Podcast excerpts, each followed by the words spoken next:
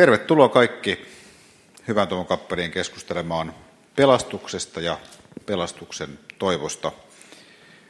Minä olen Hannu Varkkia täällä kappalaisena ja meillä on pienimuotoinen perinne siitä, että reformaation päivänä aina keskustellaan jostain tärkeästä teologisesta aiheesta. Ja tällä kertaa sitten pelastus, joka myös oli tuossa syyskuussa pappien synodaalikokouksen teemana. Mutta tärkeää, että voidaan käydä keskustelua myös tässä meidän kesken, niin että jokainen myös voi puhua ja kuunnella. Sekin on tärkeä osa reformaatiota. Näillä sanoilla vielä tervetuloa kaikki ja annan nyt Anuraskille sitten puheenvuoron. Joo, tosiaan lämpimästi tervetuloa tänne Hyön toivon kappelille keskustelemaan myös mun puolesta. On siis Anurask minä ja tässä on mun kanssa keskustelemassa Petri Tikka. Tervetuloa. Kiitos. Ja Salla Korpela. Tervetuloa. Kiitos. Ää, ennen kuin me mennään keskusteluun, niin voitaisiin alkulauluksi ottaa... Pyhä henki on hyvä, ekaksi se pyhä henki laulu. Eli tämä on tämmöinen pieni tämmöinen laulelma niin kuin pyhästä hengestä ja, ja toivosta tulee tänne sanat esille. Ja siinä se onkin, joo. Tässä kun pyhä henki on meissä, me voimme uskoa, voimme toivoa, voimme rakastaa, sillä tiedämme, että kaikki käy hyvin. Tämä tuli mulle pari vuotta sitten, tai yksi tai kaksi vuotta sitten, kun mun väitöskirjani liittyy, jota teen tällä hetkellä viimeistelen toivon mukaan, niin toivoon. Ja toi ajatus, että kaikki käy hyvin, tulee Juliana Norwichlaiselta, joka kirjoitti Jumalan rakkauden ilmestyksen 1300-luvulla, että kaikki kääntyy hyväksi, Jeesus sanoi hänelle myös, vaikka syntiäkin ja pahuuttaa maailmassa.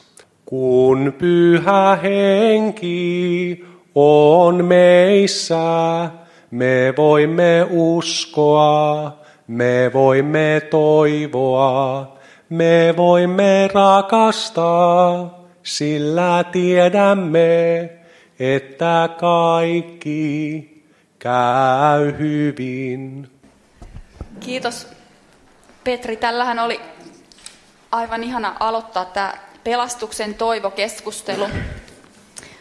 Ja tämä muutenkin sopii tähän tämmöiseen pyhäinpäivän viikonloppuun erittäin hyvin tämä meidän teema, tai nämä meidän teemat tänään. Ehkä mä esittelen teitä vielä sen verran, mitä, mitä nyt itse olitte itsestänne kertoneet. Eli, eli susta näkee kauluksestakin, että olet pappi ja teologian tutkija. Mainitsitkin sen Petri ja sitten Salla. Saat yhteisökonsultti ja kirjoitusalan sekatyöläinen omin sanoin. Ja tota, nyt aluksi te voisitte pikkusen tähän alkuun kertoa niin kuin teidän omista näkökulmista tähän teemaan, että, että mitä, mitä se toivo teille merkitsee ja mitä te olette niin kuin ajatellut näistä pelastuksen toivoteemoista. Kumpi teistä haluaisi aloittaa? No, jos meillä on hieno teologian tutkija paikalla, niin eiköhän se olisi hänen paikkansa. No en mä nyt tiedä, mutta ihan kumpi vaan. Mutta voimme vaikka aloittaa, niin tota, tosiaan tässä on tehty pitkään tämmöistä väitöskirjaa, jonka niin kun otsikko on sitten, se on kyllä englanniksi, mutta suomeksi käännettynä se on, että kolminaisuus ja, kolmina, tota, kolminaisuus ja kaikkien pelastuminen on yläotsikko. Ja sitten alaotsikkona, että Jumalan rakkaus, tutkimus Jumalan rakkaudesta ja sen niin kuin, muuttumattomuudesta. Eli tämä niin kuin, mun väitöskirja liittyy tämmöiseen niin kuin vanhaan kristilliseen ajatukseen siitä, että, että lopulta kaikki ihmiset uskois Jeesukseen ja tunnustaisi tota, Jeesuksen ja ylistäisi Jumalaa pyhässä hengessä. Että, että usein on myös sellaista ajatusta ollut kristinuskossa, että, että jotkut ihmiset päätyisi, niin kuin, päätyisi niin pysyvään kadotukseen eroon Jumalasta.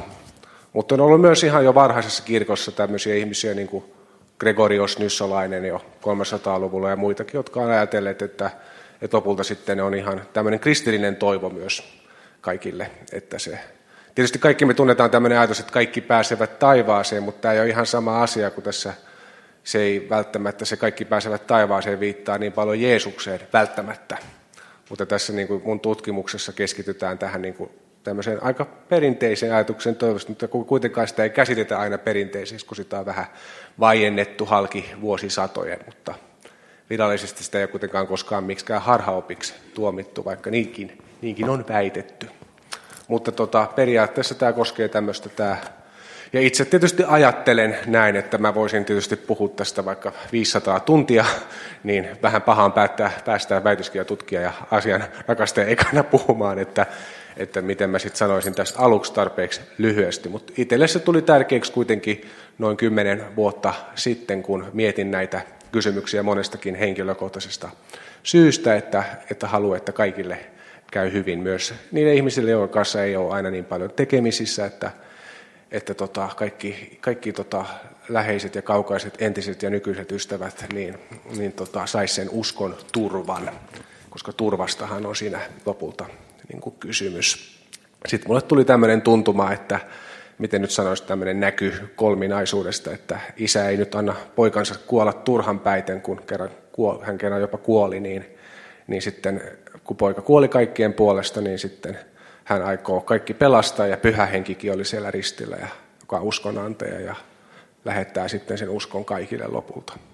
Sitten mä huomasin, että raamattua voi tulkita myös tämmöisestä toivorikkaasta näkökulmasta, mitä on, mikä on usein sitten unohdettu. Ja sitten tämä mun tutkimus oikeastaan sitten on lopulta päätynyt vähän tähän siihen juuri, että, että Jumalan rakkaus ei, ei niin kuin muutu ja hän on aina niin kuin uskollinen sille tarkoitukselleen. Ja poika tuli siinä muuttumattomassa ja, ja, ja iloisessa ja kunnioittavassa rakkaudessaan tänne, tänne maan päälle niin, ja, ja kärsi sen meidän kaikkien eron Jumalasta, jotta sitten pyhä henki lopulta antaisi sen julistuksen ja sakramenttien kautta sitten uskon kaikille. Myös sitten vähän mahdot, tai siis myös semmoisista tapauksista, joita me ihmiset pidetään sitten mahdottomina.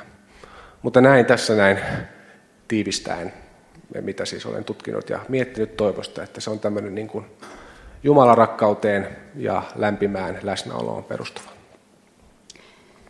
Kiitos Petri Tikka. Ainakin itselle tuli mieleen, että olisi kiva kuulla tässä keskustelun mittaan ehkä pikkusen enemmän vielä niistä henkilökohtaisista syistä tavallaan, mihin viittasit. Ja, ja tota, ehkä itseäni kiinnostaa myös pikkusen lyhyesti semmoinen historiallinen näkökulma, että miten tähän ajatukseen on sitten kirkossa tavallaan historian suhtauduttu, mutta että ei tietenkään hirveästi aikaa sellaiselle, mutta pikkusen jos avaat sitten vähän myöhemmin, mutta että Salla, mitä sä oot pohdiskellut? Joo. Tota, mä haluan aloittaa vähän kauempaa, kertoa oman ajatteluni taustoja. Ja siinä vaiheessa, kun tuo Hannu mua tänne kyseli tähän tilaisuuteen, mitä mä pidin todella isona kunniana ja ilona, että tota, mun elämässä on ollut sellaisia vaiheita, joilla mä oon paljonkin niin kuin hengellistä ajattelua ja kirjoittamista ihan julkisesti tehnyt, julkaissut kirjankin tai muutamankin aiheesta ja, ja kirjoittanut esimerkiksi kirkko- ja kaupunkilehteen, mutta syystä tai toisesta ehkä lähinnä muiden kiireiden takia se on nyt viime vuosina jäänyt aika vähin ja tämä on niin kuin ihanaa tulla tähän näiden teemojen pariin keskustelemaan ihmisten kanssa. Kiitos luottamuksesta. Mutta sitten kun Hannu mua tänne kyseli, niin mä heti kysyin takaisin, että saako sanoa ihan mitä itse oikeasti ajattelee. Että kun tällä lailla hienosti oikein kirkon alttarilla, kappelin alttarilla puhutaan, niin saako kuitenkin puhua sitä, mitä itse ajattelee, eikä sitä, mikä on niin kuin se kirkon oppi tai usko tai, tai miksi sitä voisi sanoa. Ja Hannu lupasi, että saa, niin nyt mä sitten puhun sitä. Tota, ja mun ajattelu on sellaista, että että ainut ihan rehellinen usko on agnosis. Emme tiedä. Siinä tietämisen merkityksessä, missä me tiedetään näitä fyysisen maailman asioita, niin me emme tiedä mitään. Kukaan meistä ei tiedä mitään. Mutta me aavistelemme, me kaipaamme, me hapuilemme. Ja aika monessa ihmisessä ihan kaikenlaisissa ihmisissä, varmaan melkeinpä kaikissa, jos tarpeeksi syvältä kaivetaan, niin on sellainen joku, joka etsii Jumalaa ihmisessä sisällä. Ja tota, ähm, mulle on elämän mä mielestäni olen niin kuin syvästi, syvästi hengellinen ihminen ja mulla on elämässä ollut sellaisia niin kuin valtavia hengellisyyden kokemuksia, sellaisia hetkiä elämässä, jolloin on tuntunut, että maailmojen raja on todella ohut. Ja ehkä niistä päällimmäisenä tulee mieleen ne vaiheet, kun mun lapseni syntyi. Mulla on kolme lasta. Ja tota, kun Suomessa on tämä hurmaava, ihana äitiysloma tota, hoitovapaa-järjestelmä, jolla saattaa ihminen olla vuosikausia niin kuin, hoitamassa lapsia, eli tekemässä todella syvää hengellistä työtä ja ajattelemassa aamusta iltaan, niin, niin itse asiassa niinä vaiheina niin mä tulin pyrkineeksi teologiseen tiedekuntaan ja pääsin. Ja, ja tota, ennen kuin sitten työelämä vaati mut takaisin, niin mä kerkisin suorittaa teologian kandidaatin opinnot puoliväliin saakka, mutta ne on nyt siinä puolivälissä olleet parikymmentä vuotta. Toivon, että joskus vielä pääsen jatkamaan, tulisi aikaa taas. Ja tota, ne teologian opinnot, ne, ne oli rautaa. Että ne on ehdottomasti kiinnostavimmat opinnot, mitä, mitä tota, olen ikinä suorittanut, koska haastaa ihmistä ajattelemaan todella syvästi. Ja, ja tota, sitten nämä uskon kysymykset mua askarrutti. Et yhtäältä mä koin, että on olemassa uskon kysymykset, eli kaikki tämä, mitä kirkko opettaa ja tällaiset asiat, ja sitten hengellinen kokemus. Ja mä koen, että nämä, mikä on näiden välinen suhde, niin se oli musta vähintään jännitteinen. Ja tota, ne teologian opinnot oli siitä hyvät, että ne tavallaan selkeytti tätä asiaa. Nimittäin siellä mä, mun käsitykseni juuri tästä, että kukaan meistä ei tiedä mitään, niin vahvistuu. Ei meistä kukaan mitään tiedä. Teologia on ihmistiede. Ei, se ole, ei siellä opita Jumalasta, siellä opitaan siitä, mitä ihmiset on kautta vuosi tuhansien aavistelleet Jumalasta, mutta se on ihmistiede. Eli teologia ei pura mysteeriä, onneksi. Ja, ja tota, sitten mä ajattelen vielä niinkin, että, että, tota, että kaikenlainen ajattelu, teräväkin ajattelu, on ehdottomasti sallittua. Että ei Jumala ole meitä luonut sätkynukeiksi, eikä myöskään jäämään mihinkään hengelliseen lapsellisuuteen, vaan terävät hoksottimet on meille annettu ja niitä saa käyttää. Ja niinpä mun uskoni on sellaista, että siis olen kirkon jäsen ja kannatan kirkon jäsenyyttä, mutta tajusin hyvin nopeasti, etten ikinä voisi ottaa kirkon virkaa, koska siinä, siinä tota, sitoudutaan ja, ja niin, sitoudutaan edistämään kirkon oppia, ja mä en voi sitä tehdä, koska mä en sitä paljon mitään ymmärrä. Että sä oot tutkinut kolminaisuutta. Mun täytyy todeta, että minä en uskon tunnustuksesta, kun haluan olla rehellinen, lausu koskaan enempää kuin ensimmäisen säkeen, koska mä en sitä lopusta ymmärrä oikein mitään. Tota, mutta se, mitä mun uskoni on, niin on sitä, että, että Jumala on se, joka on, eli Jahve.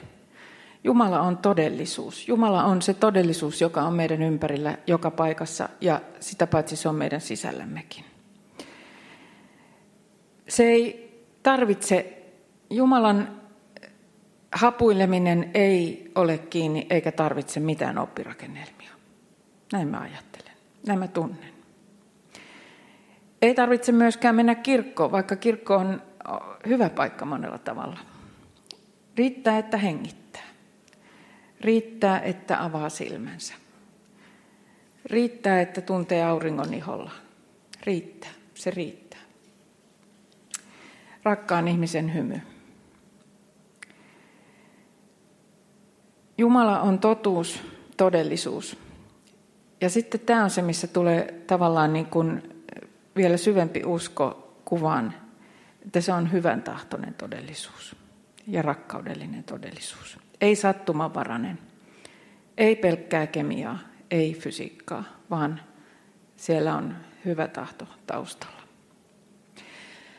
Ja tästä seuraa myös se, että mikä on ihmisen tehtävä ja paikka maailmassa. Se on olla Jumalan käsinä tässä maailmassa, tässä todellisuudessa. Näin mä ajattelen. Se on meidän jokaisen tehtävä.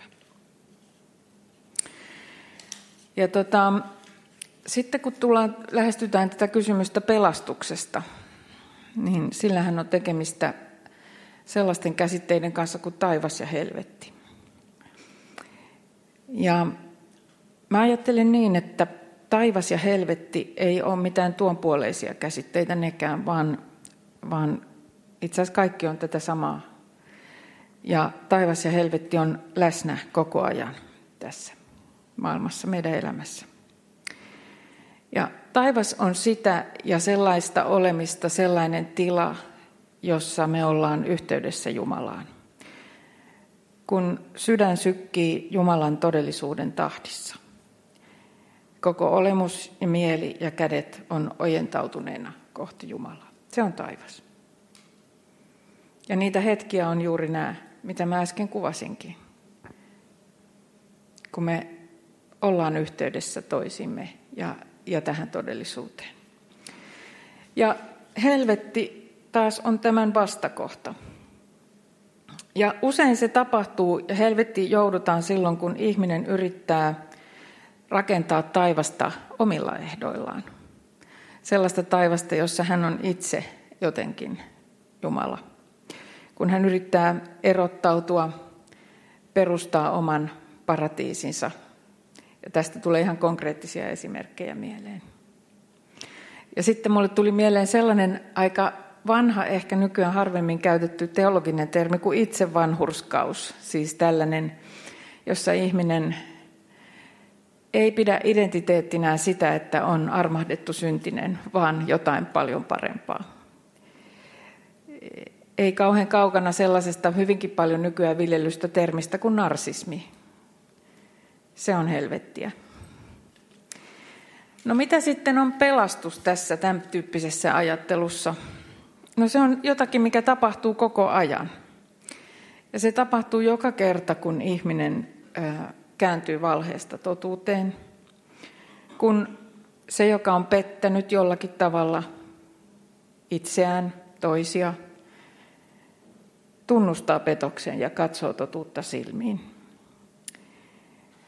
Se on ihan konkreettisia asioita. Se on sitä, kun yli varojen elävä suostuu niukkuuteen, kun väkivaltainen tunnustaa ja näkee oman haavoittuvuutensa, kun humalainen raitistuu.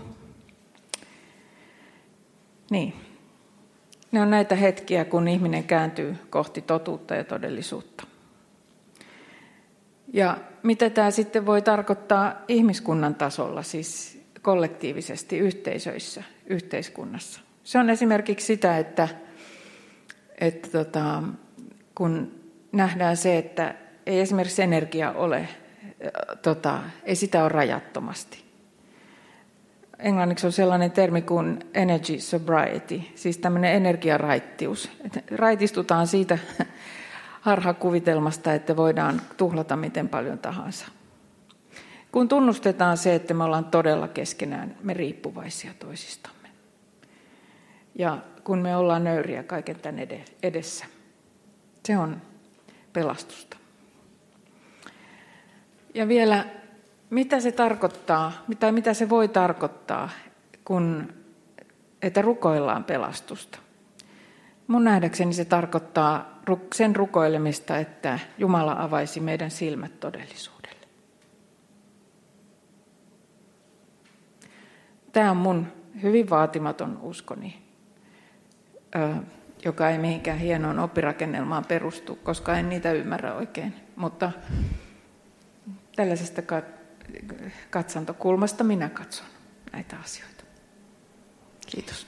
Kiitos, kiitos Salla. Siinä oli tota, todella, todella kaunista sanoitusta mielestäni ja hirveästi sellaisia asioita, mihin tekisi mieli tarttua ja jotka on hirveän oleellisia. Ja ei kyllä mun mielestä siltä kuulosta, että taas jossain ristiriidassa sillä tavalla niin kuin vaikka sen, sen kanssa, mitä itse ajattelen, tai, tai jotenkin kirkon tai kristinuskon kanssa tai muuta. Nyt reformaation muistopäivänä voi todeta, että meillä on tota, seinät ja katto hir, hirmu laveat, että kyllähän nämä tämmöiset ajatukset tällaisesta aavistelusta, kaipauksesta, hapuilusta niin kuin hyvin, hyvin mahtuu ja siitä semmoinen just ajatus, että en tiedä enkä ymmärrä, niin mä voin ainakin itse samaistua siihen.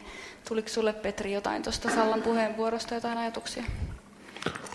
No siitähän tavallaan siis se jännä juttuhan on se, että, että mäkin esimerkiksi kun sä puhuit tuosta narsismista ja miten se liittyy helvettiin, niin se oli yksi asia, mikä mulle tuli mieleen, kun on vähän itse asiassa kyllä jo nuoresta pitäen kohdannut niin kuin ihmisiä. Esimerkiksi oli lukiossa oli tämmöinen hyvinkin vahva ateistinen filosofian opettaja, joka ohitti keskiajan filosofian kokonaan. Siinä oli muitakin tota, asioita, jotka oli ikäviä. Ja hän oli myös ihan ääneen tota, tyttö- tai naisvihamielinen tämä opettaja. Niin tota, ja sitten mä vastustin tätä ja sain sitten nelosen kokeesta, kun sitten sanoin jotakin kristillistä, kun ei mulla ollut sitä ennen ollutkaan, niin kuin, että mä olisin jotenkin eksplisiittisesti ollut hirveän kristillinen. Se tuli, päiv- se tuli niin päinvastoin siitä, että koki tämmöisen niin kuin olemassaolon muodon, jossa sitten tavallaan nämä asiat, mistä säkin puhuit, että rakkaus ja kunnioitus ja niin kuin ihmisten ymmärtäminen on niin kuin todellisuuden pohjavireitä, niin se ei ole aina niin itsestään selvää, että me kaikki voidaan pienellä osaltamme helposti osallistua semmoiseen maailmaan, jossa se rakkaus ei olekaan se todellisuus, ja jossa voidaan, niin, mutta sitten jos menee tähän narsismin tai pahuuden puolelle, niin siinähän käy niin, että kielletään se, niin kuin se ihmisyyden todellisuus. Että myös sekin, että uskoo ihmisyyteen ja rakkauteen, ei se ole mitään vaatimatonta uskoa. Että se on aika vahvaa uskoa, varsinkin kun sen pistää niin kuin käytäntöön. Että tota, ja, se, ja, se, niin kuin, ja se uudistaa maailmaa. Ja sitten tavallaan tässä vaan, kun sitten, eihän semmoisen nuoren ihmisen niin kuin minä pitäisi kohdata semmoista niin kuin, niin kuin äärimmäistä vastustusta, niin kuin, jos niin kuin, niin kuin opettajan taholta tai kiusaamista. Niin tota, sitten siinä käy tavallaan se, että sitten tajuaa, että tässä maailmassa on olemassa myös niin kuin asioita, jotka eivät mene oikein ja jotka on, pa, on niin kuin pahuutta ja jopa niin kuin maailman katsomusta, joka niin kuin keskittyy pelkästään omaan itseen. Niin sitten tavallaan tätä kautta mulle tuli nämä niin kuin kristinuskoon liittyvät asiat niin kuin merkityksellisiksi niin kuin kokemuksellisen, kokemukselliselta kannalta. Että vasta sitä kautta mä rupesin niitä opillisinakin asioina miettimään, että kuka nyt jaksaa niitä oppeja miettiä niin kuin vaan oppeina, että ainahan siihen joku kokemus täytyy liittyä, että ellei sitten mene vaan niin kuin oppina opin vuoksi, mutta nykyaikana se kyllä ei enää pitkälle kanna, koska ei ole tämmöistä, tämän kirkon asemakin murenee, ettei voi niin kuin vaan oppia opin, opin vuoksi ikään kuin kannattaa.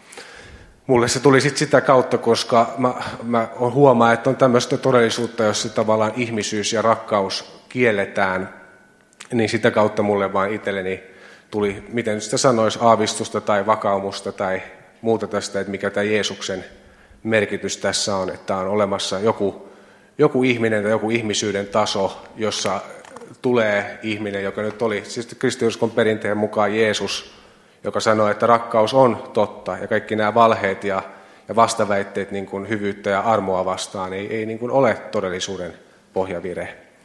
Mutta sitten tietysti siitä hän joutuu pahasti kärsimään, jos sitä haluaa ylläpitää sitä rakkautta, kun tässä maailmassa usein menee kaikki raha ja valta ja maine ja kunnia ja poliittinen valta edellä. Mutta Jeesus edusti jotakin muuta ja sen takia joutui kärsimään, niin kuin kuka tahansa meistä voi joutua kärsimään, jopa jo pahimmillaan, niin kuin sanoo lapsi tai nuori, kun yrittää pitää yllä sitä niin kuin jonkinnäköistä toisenlaista maailmankuvaa, jossa tämä jumalallinen rakkaus on totta niin kuin ihan inhimillisellä, mm. inhimillisellä tasolla. Tota, tämä to, toivo on siinä mielessä jotenkin kiinnostava käsite, että se jollain tavalla jakautuu niin kuin kahtaalle, ehkä niin kuin semmoiseen nykyhetkeen ja sitten tulevaan. Ja jos mä nyt luen noita teidän niin kuin kommentteja sillä niin oikein, niin ehkä Sallalla on ehkä semmoinen ajatus, että just se on täällä tässä maailmassa ja jollain tavalla liittyy siihen meidän toimintaan, että me jotenkin toimintamme kautta ylläpidämme sitä toivoa, kun me toimimme täällä maailmassa jotenkin Jumalan valtakuntaa rakentaen tai, tai oikeudenmukaisuuden ja tämmöisen paremman maailman puolesta. Ja sun tutkimus sitten taas ehkä suuntautuu ehkä sinne tulevaan toivoon, tu, niin kuin tavallaan siihen pelastukseen ja kuoleman jälkeisyyteen. Tota, rakennamme toivon yhteisöä, yhteisöä on kirkonkin slogan. Niin tota, mitä te ajattelette tästä, mihin se toivo sitten suuntautuu, ja, tai mitä te ajattelette tästä kahtalaisuudesta, tästä, tästä nykyhetkestä ja tästä maailmasta ja sitten siitä tulevaisuudesta, tai Salla nyt jo siitä jonkun verran puhukin, että mitä sä siitä ajattelet, mutta et, mut mitä ajattelette tämmöisestä, ikään kuin ei tämä ole ristiriita, mutta kuitenkin siitä, että nykyhetken ja tulevaisuuden suhteesta. No, kumpi, no mä voin jatkaa, kun vaikka tästä, niin tota, tosiaan tässä mä vähän taustatin nyt, kun sä kysyitkin mm. sitä, että mitkä ne toivon taustat, ne tuli jo mulla tavallaan tätä kautta jo niin kuin nuorena tavallaan tämän kokemuksen, kun huomaa tämmöistä niin kuin toivotonta maailmankuvaa, jossa rakkaus ei olekaan se todellisuus. Että me pidetään sitä helposti niin kuin, in, niin kuin itsestään selvänä, että on olemassa tämä inhimillinen vuorovaikutus, mutta se on aina niin kuin haaste tähän aikaan ja se on tavallaan tiettyä uskoa. Se on se niin kuin tavallaan se ehkä se, se nykytodellisuus ja sen niin kuin ottaminen tähän hetkeen. Ja tietysti se tulee tästä niin kuin oman niin kuin perinteen kautta ja sen, niin kuin, se niin kuin nimenomaan tuli kyllä vahvasti niin kuin sen kautta, että näitä asioita niin kuin tavallaan tarvitsee ja niiden puolesta haluaa, haluaa seistä, että haluaa seistä niin kuin rakkauden ja totuuden ja armon puolesta niin kuin tällä asialla, mitä me tietysti ajatellaan, että Jeesus niin kuin ajaa. Että se on ehkä se nykyhetken asia. Mm. Mutta sitten mulle myöhemmin tuli, kun huomaa myös semmoista toivotonta mentaliteettia valitettavasti myös ihan kristinuskon sisällä, että sitten se, että lopulta olisikin joku semmoinen niin kuin rakkaudeton maailma edessä ehkä joille kuille, että joku ihminen ei saisi sitä yhteyttä rakkauteen ja voisi päättää, että olisi ikuisesti erossa siis niin kuin toisista ihmisistä ja, ja Jumalasta. Ja ihan vaan tästä kolmi, kolminaisuudesta vaan pitää sanoa se, että sehän ei tarkoita oikeastaan kristillisen perinteen mukaan mitään muuta kuin, että Jumala on rakkaus. Eli, eli rakkaus on jo Jumalassa ja sitten se, hän ilmenee tässä kun me ollaan vuorovaikutuksessa keskenämme. Että sitä tämä tarkoittaa, miten sitten ajatellaankaan tästä, että isä rakastaa, isä rakastaa pyhässä hengessä poikaansa ja meitä. Eli Jumalassa on aina rakkaus, aina loputon, loputon rakkaus. Niin tämä on siis niin kuin se todellisuuden pohjavire, ja se on sekä nykyisyyden että tulevaisuuden homma. Ja mulle tuli tavallaan se, mikä mulle tuli sitten taas noin kymmenen vuotta sitten, tavallaan perustu siihen, mitä mulla oli aikaisemmin teini-ikäisenä ollut, että, että tämä rakkaus on totta myös sitten ihan viime, viime kädessä, että, että me voidaan, niin kuin, kun me huomataan tämmöistä niin toivottomuutta itsessämme tai toisissamme, niin kuin me huomataan niin kuin esteitä ja me huomataan niin kuin arkipäivän tasollakin, että välillä tuntuu siltä, että mistään ei tule mitään ja mitäs nyt sitten tapahtuu, niin sitten me tietysti tarvitaan siinä toivoa, mutta usein se tuntuu niin vaikealta, kun me huomataan esteitä itsessämme tai ympärillämme. Niin sitten sitä haluaa, että se, siinä on niin kuin, niin kuin, niin, että se ei olekaan sitä estettä. Että tavallaan tämä niin kuin toivon näkökulma on sitä, että se, se niin kuin rakkauden maailma ei niin kuin tyssähdä. Aina tulee esteitä ja, ja vaikeuksia. Mutta me voidaan nähdä esimerkiksi, nyt voi tietysti puhua tältä kannalta, kun äskettäin mullahan kävi niin, että näistä asioista on tullut tietysti keskusteltua myös mun vanhempien kanssa, ja ihan jo pitkään, kummatkin on ollut uskoneet, uskoneet Jeesukseen ja näin, niin tota, mun tota, isä kuoli vastikään pari, kolme viikkoa sitten, ja toisessa päivänä oli hautajaiset, niin sitä tulee ihan mietitty, että miten tämä rakas ihminen, joka on niin täynnä rakkautta ja elämää, niin on poissa. Sama tuli aikoinaan mun mummin kohdalla mietittyä. Ja siinä tulee tavallaan se, tämä on vain nyt yksi esimerkki siitä, että siitä tulee se, että, että sitä voisi ajatella tietysti niinkin, että sinne meni eikä, eikä enää sitten ole, mutta se ei vaan tunnu niin todelta siinä mielessä, että kun ajattelee sitä rakkautta ja sitä ihmettä. Sitä on hirveän vaikea sanottaa ja sen takia se niin kuin tuntuukin aavistukselta.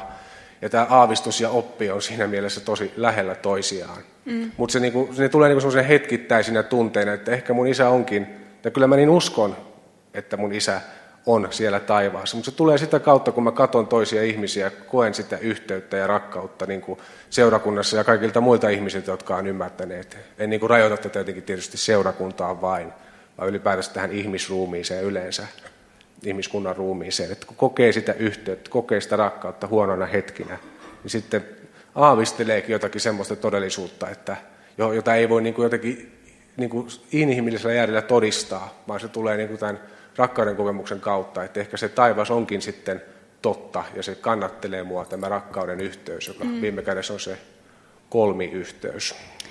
Eli sä oot tällä hetkellä jotenkin hyvin kokonaisvaltaisesti tavallaan näiden teemojen äärellä. Joo, onhan niiden äärellä muutenkin, mutta tietysti tässä tämmöisessä mm. tilanteessa tulee, niin kuin, jota tätä ennenkin niin kuin sitä aavistelee aina välillä niin kuin, yhteyttä niin kuin näihin edesmenneihin pyhiin, olkoonpa se myöhemmin tulee laulu Neitsyt Marjasta täällä ja muuta. Että, mutta ne on aina semmoisia aavistuksia, koska mä koen, että Jumala kuitenkin ja ne taivaassa olevat pyhät haluaa, että me ollaan niin kuin läsnä tässä hetkessä ja rakkaudessa toisiimme. Että me ei voida sieltä jotenkin takertua niin kuin tähän taivaalliseen todellisuuteen, vaan se on aina sieltä tavalla lahjaa ja, ja siinä mielessä aavistusta. Joo. Laitoiko Salla jotain ajatuksia Joo, ki- kiitos. Kiva, kun Petri puhui ensin, niin mulla oli aikaa vähän ajatella. Mm-hmm. Koska tämä toivon käsite on mun mielestä vaikea. Sillä tavalla, että ihan se sanana suomen kielessä, mä yritin tehdä nopean tarkastelun kieliin, joita osaan, että tota, toivo on sana, joka tuntuu aina vaativan objektia. Että aina me toivotaan jotain. Me toivotaan terveyttä tai toivotaan, että rahat riittäisi tai toivotaan, että kävisi hyvin ja usein se on joku hyvin konkreettinen asia, mitä me toivotaan. Ja kuitenkin tässä maailmassa, ihmisten maailmassa, niin ei aina käy hyvin, että se mitä toivotaan ei toteudu tai sitten voi olla asioita, joita ei kannata edes toivoa, koska ne ei ole mahdollisia. Tota, niin mitä silloin hengellisessä mielessä toivo on? Niin se on kyllä jotain muuta ja olisipa kiva, jos olisi siihen joku toinen sana, niin se virittäisi ajatukset jotenkin toisella tasolle. Hengellinen toivo mun mielestä on, on niin kuin oikeastaan sitä, että se mitä voi toivoa hengellisesti on, on niin kuin se, että tämä on jossain päin raamattua, joku parempi teologi tietää missä päin, tämmöinen kuva siitä, että Jumala kattaa meille juhlapöydän meidän vihollistemme eteen. Ja äh, mun mielestä se on sitä just, että kaikenlaisten vaikeuksien keskellä niin on se vahva, tunnekin on paha sana, koska se on niin emotio. Kokemus. Vahva kokemus siitä, että me eletään siinä Jumalan todellisuudessa kaiken tämän todella sotkusen elämän ja maailman keskellä, niin, niin tota, se olisi mun kuvani hengellisestä toivosta tässä maailmassa. Tämä juhlapöytä vihollisten eteen katettuna. Ja sitten kun toinen puoli kysymystä oli tämä tuonpuoleisuuteen ulottuva toivo, niin mä palaan siihen, että mun ajattelussani me emme tiedä tuonpuoleisesta mitään. Mm. Ja, mutta tokihan koska se askarruttaa meitä hirveästi. Ja, ja ei siinä ole mitään vikaa, että se askarruttaa meitä. Ja se on niin kuin kaunis kuva se, että alttari on puoli pyöreä sen takia, että se jatkuu toiselle puolelle. Ja mm. se on kaunista näin. Ja hurskaassa mielikuvituksessa ei ole mitään vikaa, siis siinä kaikessa, mitä me kuvitellaan tai mitä vuosi tuhansien kuluessa on kuviteltu tuon puoleisuudesta. Se on ihan ok, mutta mä jotenkin ajattelen, että niin kauan kuin ollaan täällä tämänpuoleisessa, niin eletään kädet, kädet syvällä savessa ja, ja tota, rakennetaan sitä tämänpuoleista painopiste siihen. Niin. Mm. Mutta eikö se, eikö se luo meidän välille kuitenkin jotain sellaista yhteenkuuluvaisuutta, että me ei oikeastaan kukaan tiedetä siitä sen enempää, niin se jollain tavalla sitoo meidät johonkin tällaiseen yhteiseen ihmisyyteen, vaikka No, jos ihmiset ajattelee yhdessä näin, että me ei tiedetä mitään, mutta siitähän ne ongelmat tässä uskon maailmassa alkaa, kun jotkut mm. omasta mielestään tietää enemmän tai jotkut kuvittelee, että jotkut tietää enemmän ja sitten niillä onkin enempi valtaa siitä syystä. Tästä alkaa kaikki ongelmat. Mä sanoisin, että mä ymmärrän mitä sä tarkoitat, mutta mun mielestä se ongelma ydin, niin kuin mun nähdäkseni on siinä, että se, juuri se vallan käyttö, että tota, mun mielestä se, mitä voidaan tietää, että aavistaa, nämä sanathan vähän menee sen yli, niin on se, että, että rakkaus on totta sitten senkin jälkeen, kun me ei voida enää hallita mitään. Se on jo totta nyt, siis, että ei me voida hallita toista tai itseämme jollakin vallalla, vaan se on se rakkaus ja anteeksianto ja armo, joka on totta. Ja tavallaan se aavistus sitten siitä muusta on, niin kuin perustuu tavallaan siihen juuri, mitä säkin sanoit tässä, että tässä maailmassa, kun me ollaan, niin meillä on se katettu se pöytä, että vaikka mitä tapahtuu, vaikka me itse tehdään jotakin virheitä tai toiset tekee, niin se, mä, mä käyttäisin siitä tietysti itse, kun omasta perheestäkin on oppinut se jo varhain tämän sanan armo, niin se on tavallaan se armo, se vakaa rakkaus, sitä kutsutaan myös vakaaksi rakkaudeksi, niin kuin Jumalan rakkaudeksi, niin niin tavallaan se, että vaikka mitä täällä tapahtuu, niin meillä on jonkinnäköinen todellisuus, mihin me otetaan kiinni, että me ei ruveta sitten turvaamaan itse itseämme. Ja tavallaan sitten se kantaa, sitä on se ajatus tavallaan ehkä se, että se ehtoollispöydän toisella puolella me aavistellaan jotakin, joka ei ole niin kuin meistä itsestämme niin kuin kiinni.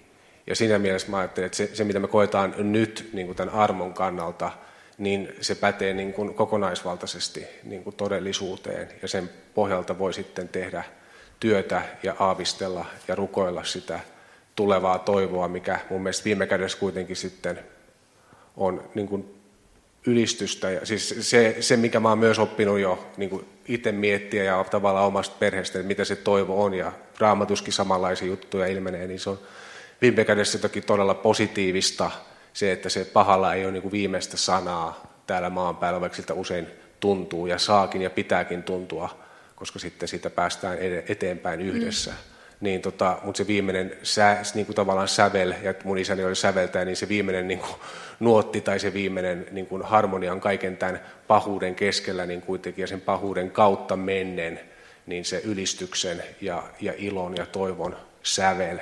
Ja tämä tarkoittaa aina, että se eletään kuitenkin tässä niin kuin, maailmassa ja murheiden kautta, mutta Filippi Leskinen toisessa luvussa sanotaan, että jokainen, jokainen luotu ihminen ja enkeli ja muutkin on lopulta ylistävä, ylistävä Jumalaa ja näin edespäin. Joo, tuossa tulikin itse asiassa tuommoinen ihan kiinnostava siirtymä tuohon seuraavaan teemaan, mikä mulla on täällä ajatuksena ollut. Meillä on ehkä aikaa nyt lyhyesti vielä käsitellä sitä ennen kuin mennään tämmöiseen yhteiseen tota, yleisökeskusteluun, mutta mä mietin tota, tavallaan toivon ja kärsimyksen suhdetta. Mä oon huomannut sen, että nyt kun mä oon keskustellut tästä toivosta nyt tässä tilaisuudessa ja sitten tuossa oli semmoinen toinenkin keskustelu toivosta vähän aikaisemmin, niin jotenkin se menee sitten äkkiä semmoisiin kärsimyksen teemoihin myös se keskustelu. Niin tavallaan näiden suhde, että vaatiiko se toivo sitten semmoista, tai mulla on ollut ajatus, tai Juhani Rekolalla on muistaakseni sellainen ajatus tämmöisestä jonkunlaisesta heräämisestä pimeään ja sitten sellaisesta niin pimeästä taustasta, jota vasten sitten se toivon kirkas liekki voi välähtää. Että mikä tämmöinen niin toivon ja kärsimyksen suhde on ja miten sellaisen suuren kärsimyksen keskellä voi säilyttää toivon vai onko se kärsimys jopa niin kuin jonkunlainen edellytys sille toivolle? No, mä voin taas jotain sanaa antaa aikaa seuraavalle miettiä, niin tota, kyllähän näistäkin on tullut sitten mietittyä tietysti väitöskirjan myötä ja muutenkin. Mitä se tuossa sanoisi, kun välillä se myös mua häiritsee, se, koska mun, mun, mun tota, väitöskirjassahan on tavallaan koko ajan paradoksi ja mysteeri läsnä ja se, se homma perustuu siihen. Ja siinä on toisaalta yhdessä osiossa niin kuin, se rakautuu niin kuin Jumalaan, Jeesukseen ja Pyhään henkeen tämä mun väitöskirja. Sitten siinä Jeesuksen ja sovitukseen liittyvässä jutussa on niin kuin tätä kärsimyksen ja, ja, ja muun niistä paradoksia, että toisaalta Jumala tulee tänne meidän keskellemme tai on Jeesuksessa kärsivänä, mutta toisaalta Jumalassa on joku semmoinen todellisuus, joka on myös ylittää kaiken tämän niin kuin kärsimyksen ja on aina iloinen ja autuas ja kohtelias ja rakastava. Tämmöisiä myös Juliana Norwitslainen aikoinaan puhui Jumalasta ja Jeesuksesta, kuinka Jumala on aina Jeesuksessa kohtelias ja arvostaa meidän kokemustamme ja kärsimystämme. Mutta siinä on tavallaan semmoinen joku ilo, joka ylittääkin tämän kärsimyksen, vaikka on nimenomaan siinä läsnä, että tämähän on niin tämmöinen paradoksi ja mysteeri. Mutta sen takia, miten, mä, niin kuin, miten se niin kuin mun oman kokemuksen kautta niin kuin näyttäytyy, on se, että sitten mä oon pikkuhiljaa ruvennut miettimään, kun mulla on tämmöisiä rankkoja kokemuksia, niin kuin meillä kaikilla on monenlaisesta, niin kuin mistä mä vähän avasinkin, niin, niin siinä tulee helposti se, että sitä saattaa tarrautua myös siihen niin kuin omaan kärsimykseen tai vaikeuteen, mikä meillä kaikilla on siis täysin omansa, ja sitä ei voi niin kuin vertailla, mutta mä puhun niin kuin omalta kannaltani. Ja toisella, kellä tahansa voi olla toisenlainen kokemus, mutta itselläni mä oon vaan huomannut, että kun helposti tarrautuu siihen, että, että minäpäs kärsin näin, oli tämmöistä vaikeaa, niin sitten siinä, sit siinä niin kuin helposti tarrautuu ja sitten ajattelin, että se on niin kuin osa sitä uskoa, että minäpäs nyt tässä kärsin ja voin huonosti. Ja silloin minä en niin kuin pääse tavallaan eteenpäin siitä asiasta. Ja siinä tulee helposti, mullekin tuli, kun mulla oli tämä vaikea kokemus nuorena, niin sitten rupesin ajattelemaan, että se ehkä sen takia rupesin ajattelemaan, että myös tämä ikuisen helvetin mahdollisuus olisi ainakin mahdollisuutena totta, koska mä huomaan niin paljon pahuutta ja kärsimystä tässä maailmassa. Mm. Mutta sitten se ei niin kuin koskaan sopinut tähän niin kuin luterilaiseen ajatteluun, että usko on lahjaa ja kaikki on armoa, mikä jälleen kerran se ei ollut mulle oppirakennelma, vaan siinä mielessä vaan se oli koettua todellisuutta perheen ja muun oman kokemuksen kautta.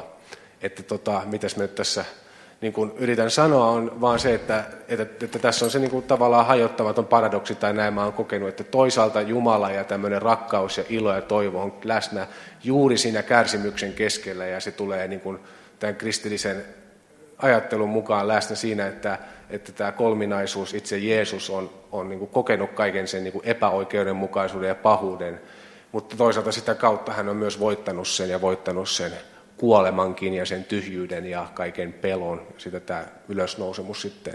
Ja sekin on vähän aavistuksen omainen, vaikka sitä toistetaan sitä, että Kristus nousi kuolleesta, mutta kun lukee niitä, niin on aika mystisiä ne kokemukset siitä, että kohdataan niin kuin puutarhuri, onko se Jeesus, kohdataan, kohdataan Emmauksen tiellä joku tuntemalta ja sitten se paljastuukin ehtoollisen yhteydessä.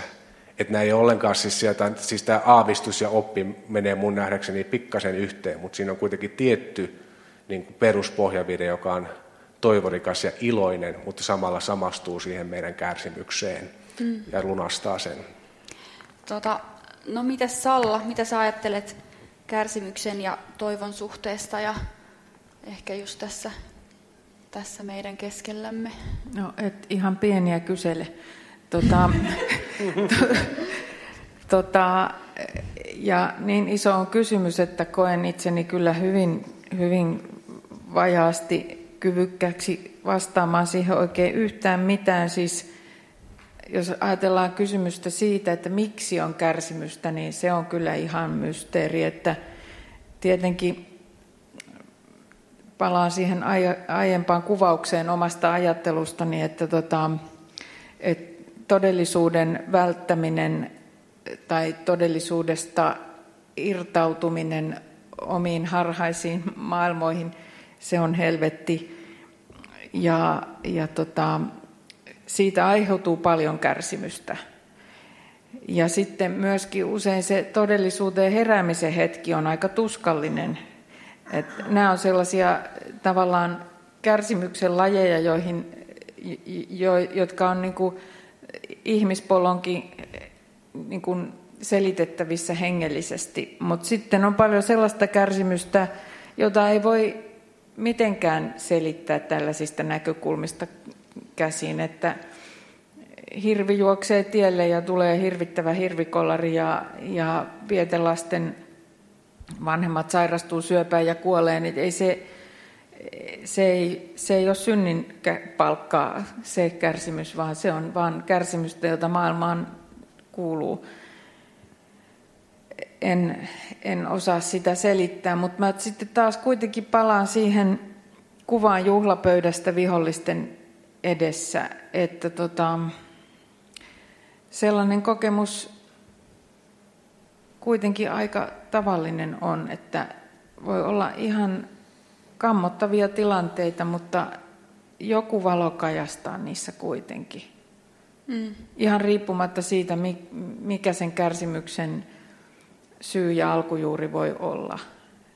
Niin tavallaan tulee niitä, no nyt näitä raamatun lauseita mun suusta näköjään pullahtaa, mutta näitä tällaisia niin kuin rauhoja, joka, rauh, rauhan hetkiä, jotka ylittää kaiken ymmärryksen, niin ne, ne on niin kuin niitä niin kuin toivon hetkiä. Ja justiinsa toivo taas kerran sellaisessa merkityksessä, että se ei, sillä ei oikeastaan ole mitään suuntaa muu kuin itsensä. Niin kuin että voi mm. olla, että hetki, jolloin sellainen koetaan, niin on niin kuin jollain tavalla täysin toivoton, että niin.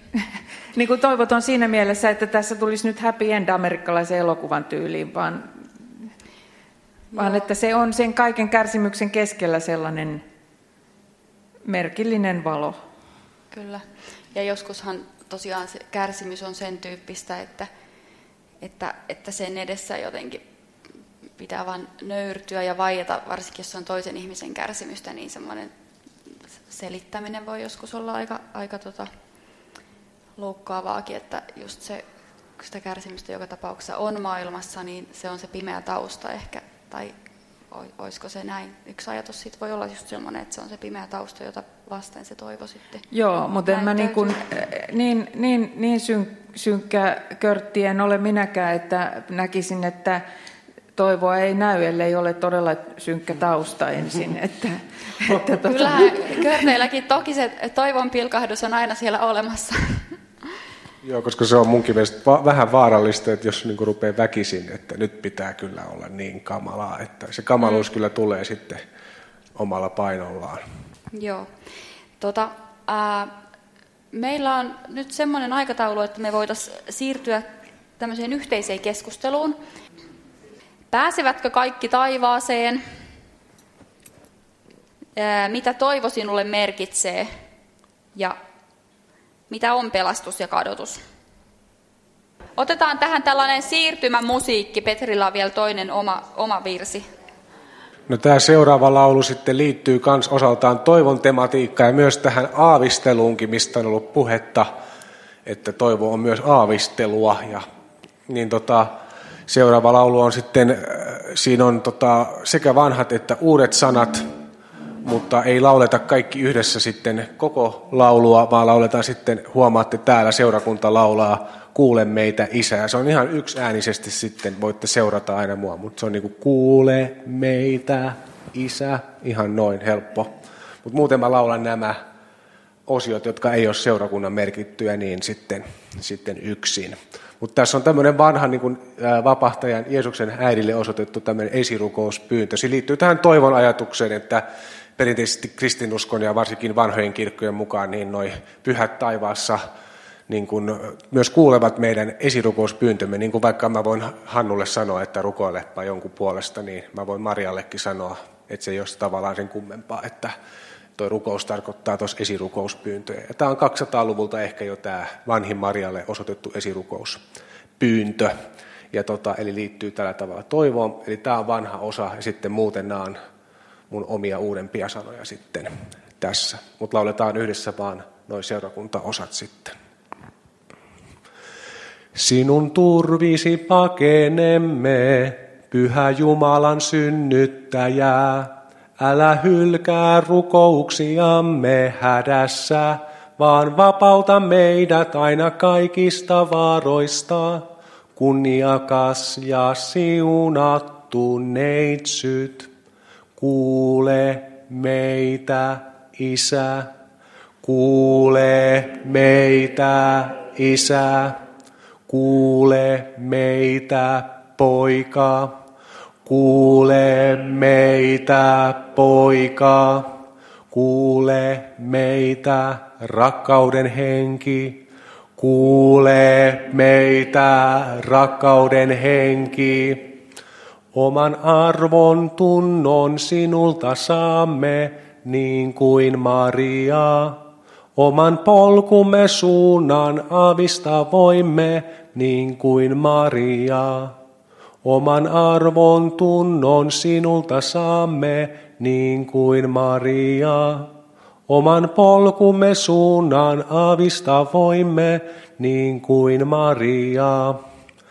Kuule meitä kolminaisuus, Kuule meitä kolminaisuus, kuule meitä kolminaisuus.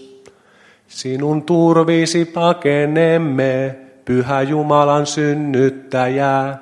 Älä hylkää rukouksiamme hädässä, vaan vapauta meidät aina kaikista varoista. Kunniakas ja siunattu neitsyt. Kiitos tästäkin. Yhteinen keskustelu tai yhteinen purku aiheista. Pääsevätkö kaikki taivaaseen? Mitä toivo sinulle merkitsee ja mitä on pelastus ja kadotus? Niin mitä, mitä siellä...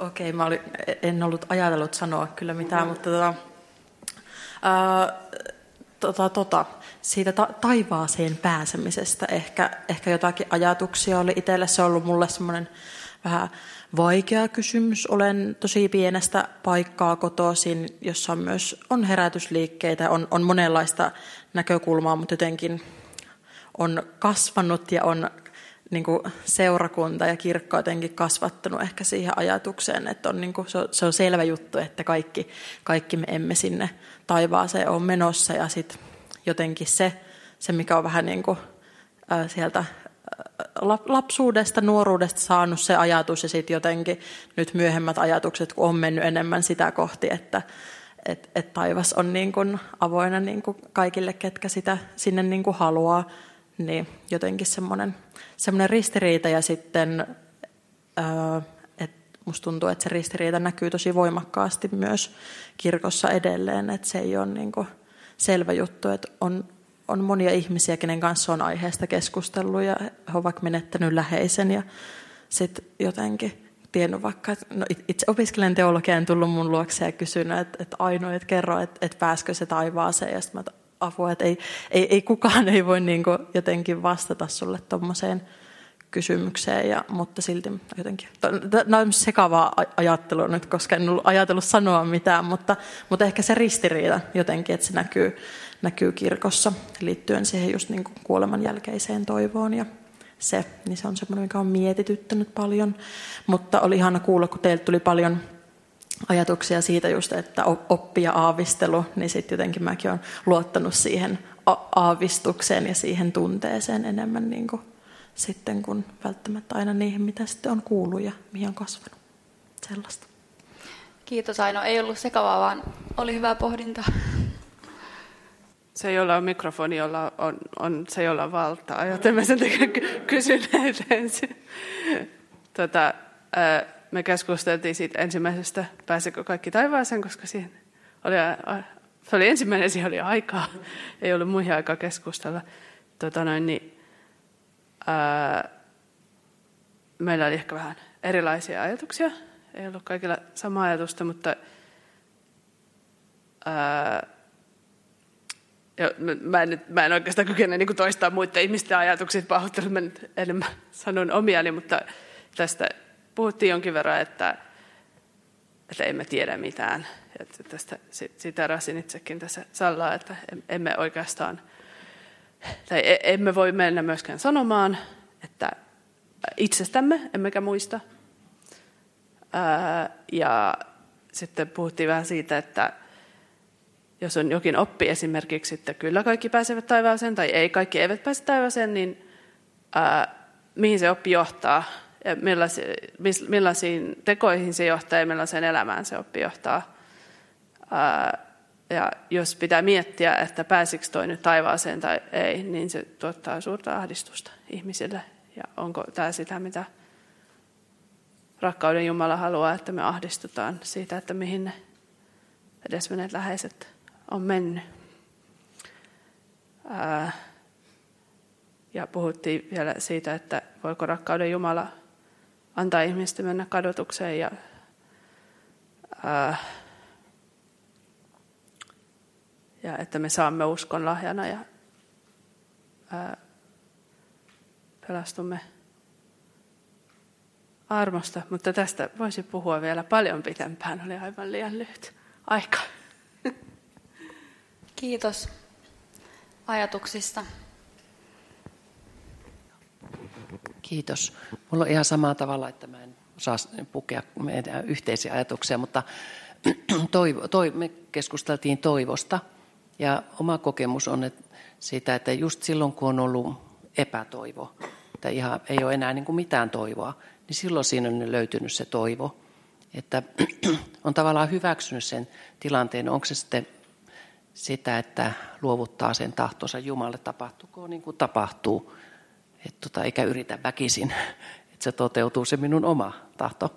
Ja sitten se Julia Norvitsilaisen ajatus, että kaikki käy hyvin, niin se on minulle ainakin tuo toivoa, että kävi miten tahansa, niin käy, lopulta käy hyvin, mitä se sitten onkin. Mä olen paljon pohtinut sitäkin, että kun sanotaan, että usko on luja luottamus siihen, mitä toivotaan, että, että onko se sitten jonkun tämän toivon, toivon erilaisesta, niin kuin, miten mä sanon, näkökulmaa tai erilaista, että, että kun se on oikeastaan niin vaikea sana, me ei taidettu ehtiä hirveän paljon vielä, vielä sitä niin kuin silleen käsitellä, mutta juuri se, onko se sitten niin, että se tulee siinä sen toivottomuuden, että sitten kun se rukousta annamme sen jonkun toivottoman tilanteen ikään kuin, joka, ei niin kuin näy enää niin kuin reikää ulospäin, niin sitten me sen jostain sitä voimme luovuttaa jotenkin ja sitten, sitten se tulee jonkunlaisena. Joskus on tullut semmoinen niin kuin mustan tunnelin päässä näkyy pieni valo. Se oli semmoinen... Joo. No, meille, me tuossa aloitettiin miettimään oikeastaan, meille tuli, tai mulle tuli se ajatus niin kuin oikeastaan raamatusta tämä lause, että niin paljon on Jumala maailmaa rakastanut, että hän antoi ainokaisen poikansa, ettei yksikään, joka häneen uskoisi, hukkuisi, vaan hänellä olisi ihan kaikkinen elämä. Ja oikeastaan tota, sanotaan niin kuin toivo ja usko ja se usko siihen, että on olemassa Isä Jumala, rakkaus. Ja puhuttiin tuossa myös siitä, että niin kuin jotenkin, jos on isä on hyvä ja rakastava isä, niin hän antaa myöskin ohjeet elämään. Ja ne ohjeet löytyy raamatusta. Siellä on niin kuin kerrottu, että, että mitä hyvä elämä on. Että, niin, kuin, niin kuin tiedätte, kello lapsia, niin se neuvot, hei, että tee näin. Älä tee noin, tuosta voi tulla hankaluuksia. Ja jotenkin tota, niin kuin se, mä oon itse joskus mun läheisen johdattanut kuolivuoteella us, niin kuin tonne kirkkauteen.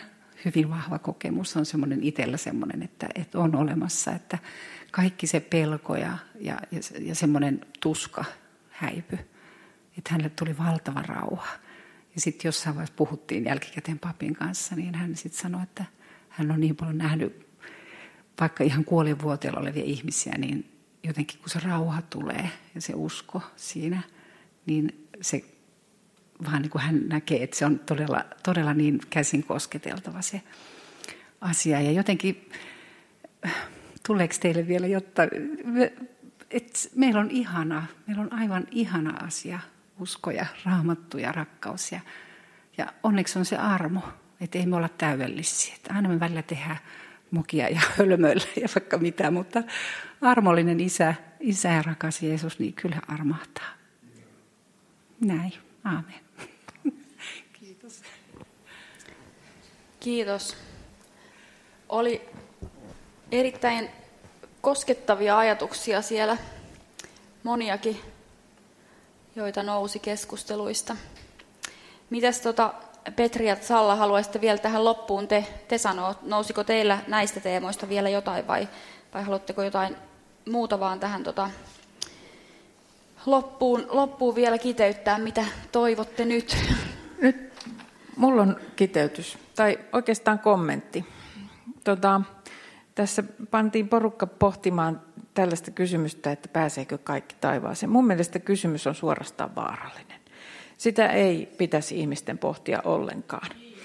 Koska, koska se, jos ruvetaan tämmöisellä spekuloimaan, tämä kuuluu siihen asioiden luokkaan, joista emme tiedä yhtään mitään, joten jättäkäämme asian pohdittiminenkin kokonaan pois. Tota, nimittäin jos sitten me ruvetaan mielessämme tämmöistä kysymystä pyörittämään, niin siihen sisältyy se, että okei, ehkä kaikki ei pääsekään. Ja sehän aiheuttaa kammottavan pelon. Ja mitä ihminen tekee, kun se kohtaa pelon? Se yrittää keksiä keinoja hallita sitä. No sitten meidän pitää tehdä näin ja näin ja näin ja näin, niin sitten me ei päästä sitten me ainakin jotenkin voidaan minimoida sitä riskiä, että me joudutaan johonkin kammottavaan helvetilliseen tulen lieskojen nielemään paikkaan koko iankaikkisuudeksi. Ja tota, sitten paitsi, että me yritetään varjella itseämme, me yritetään varjella läheisiämme. Ja sitten siitä alkaa ne isot ongelmat. Eli sitten me ruvetaan aivan vanhempina ohjaamaan lapsia. Noin ei saa tehdä, näin ei saa tehdä. Ja me ruvetaan käyttämään valtaa. Hyvässä tarkoituksessa kyllä. Ja sitten meillä on kaikenlaisia käsityksiä siitä, mitä saa ja mitä ei saa tehdä. Ja kaikki se on kuitenkin aina aikaa ja kulttuuria ja muuhun sidonnaista. Plus sitten tietenkin, että raamatustahan saa luettua ihan mitä tahansa. Ja minä olen sitä mieltä, että tämän kysymyksen seurauksena on, on varsinkin suomalaisessa kulttuurissa niin hirveän paljon siis hyvien ihmisten pahuutta. Hyvien, hyvää tarkoittavien ihmisten niin kuin, äh, vallankäyttöä ja, ja tota, ankaruutta, pelosta johtuvaa. Ja mä väitän, että on aika paljon suomalaista ateismia, joka on, johtuu isoäideistä. Helvetillä pelotelleista isoäideistä, mm. jotka hyvässä tarkoituksessa halunnut välttää ja auttaa sitä, että heidän jälkikasvunsa välttyisi helvetin lieskoilta, ja jotka on käyttäneet ankaraa valtaa ja, ja tota, pelotelleet. Niin, niin tota, ei pitäisi suomalaisissa maalaiskylissä kenenkään pohtia, että pääseekö mm. joku taivaaseen vai ei, koska tämä on se seuraus, joka siitä syntyy. Joo, hyvin, hyvin perustelet. mitä, mitä äh, toivot nyt? Sano jotain vielä tähän loppuun. Mitä toivon? Rauhaa. Rauhaa. Mitäs Petrin kiteytys? No mun isoäiti kyllä ajatteli vähän toisella tavalla. Mutta ehkä mä voin olla kiitollinen siitä Jumalalle. Mutta... No joo. Hän kyllä ajatteli näin ehkä pikemminkin, että jos ei nyt sitten ihan kuolinvuoteella, niin sitten senkin jälkeen voi tulla uskoon, että, että hänellä ei ollut tämmöistä rajaa kyllä. Että mun mielestä kysymys sinänsä ei ole paha, koska ihmisillä voi olla pelkoa, mutta se vallankäyttö on edelleen se ongelma. Että tota, ja kun siis kysymyshän on nyt siitä, että mun käsitykseni, siis jos nyt palaan nyt tuohon mummiin, kun mummista, mummeista kerran tuli puhetta, niin hänellähän oli tämmöisiä tilanteita, että ihan läheiset teki itsemurhia ja oli todella kovia tilanteita, mutta ei mun mummini halunnut niistä ketään tuomita, vaan löysi sitten raamatusta semmoisen toivon, että se perustus on jo laskettu ja se on Jeesus. Ja että vaikka me ei voida tosiaankaan siis niin tietää ja tietämällä hallita, ja kyllä mä oon siitä samaa mieltä, siis siinä mielessä, että se hallitseminen – mutta että se on olemassa myös tämmöinen niin kuin huoma kristinuskossa, jossa ihan pidetään kyllä kiinni tästä niin kuin uskosta, ja, mutta se, ehkä se taivas ja helvetti ei ole se pääasia, vaan se, vaan se turva, joka löytyy sitten, tai mm. uskotaan, että se löytyy niin kuin Jeesuksesta. Ja tämmöistä mun, tällä tavalla myös mun vanhemmat usko, vaikka tosiaan sitten tämä ajatus siitä, että täytyy olla jonkinnäköinen mm. kadostus, niin se kyllä hämärsi sitä, että en ihan tajunnutkaan, mitä mun vanhemmat yritti sanoa, kun ei mm. tähän sanotusta löydy tämmöiseen vähän niin. turvallisempaan, mutta ihan ja usein parjattuun ja perinteiseenkin. Mutta kuitenkin on aina ollut ihmisiä, jotka ajattelee kristinuskossa näin, että se lopputulema on kaiken tämän kärsimyksen jälkeen ja sen kautta hyvä. Ja tämä löytyy jo monien tutkijoiden mukaan jo raamatusta tämmöinen mm. no, ajatus. Mitä Petri nyt toivot? loppuun tähän? No, aika kova kysymys. Mä toivon Vai? itselleni sitä, että tämä vaan kirkastuu aina se tässä yhteydessä tämä niin kuin toivon aavistelu. Ja, ja kiitos näistä ajatuksista ja siunausta kaikille. Kiitos. Hannu sanoo vielä muutaman sanan ennen loppuvirttä. Joo, kiitoksia todella paljon. Tässä ollaan reformaation päivänä keskusteltu pelastuksen toivosta. Ja minusta reformaation henki on siinä toteutunut, että tässä on kuulunut vahvoja erilaisia ääniä. Sallalta ehkä sellaista todella kirkasta ajattelua ja uuden luomista. Petriltä ehkä sitten sellaista mystiikan ja ää, opinkieltä, joka tulee lähelle myös runoutta. Todella arvokkaita näkökulmia molemmat ja olen ollut tosi iloinen tästä keskustelusta ja iloinen, että reformaation henki, se, että meistä löytyy lahjoja jokaisesta, on myös tässä, tässä hetkessä ollut läsnä. Annetaan aplodit ja Anulle hienosta juonnosta myös. Kiitos.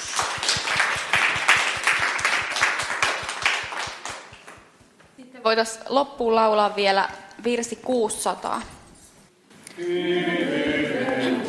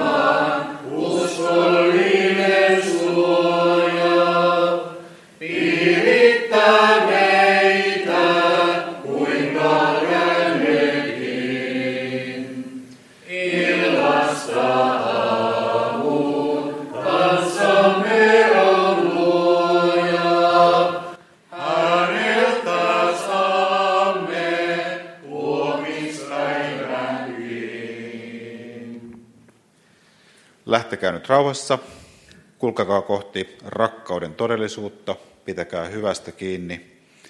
Ylösnousut Kristus on tänään kanssamme ja kaikkien kanssa.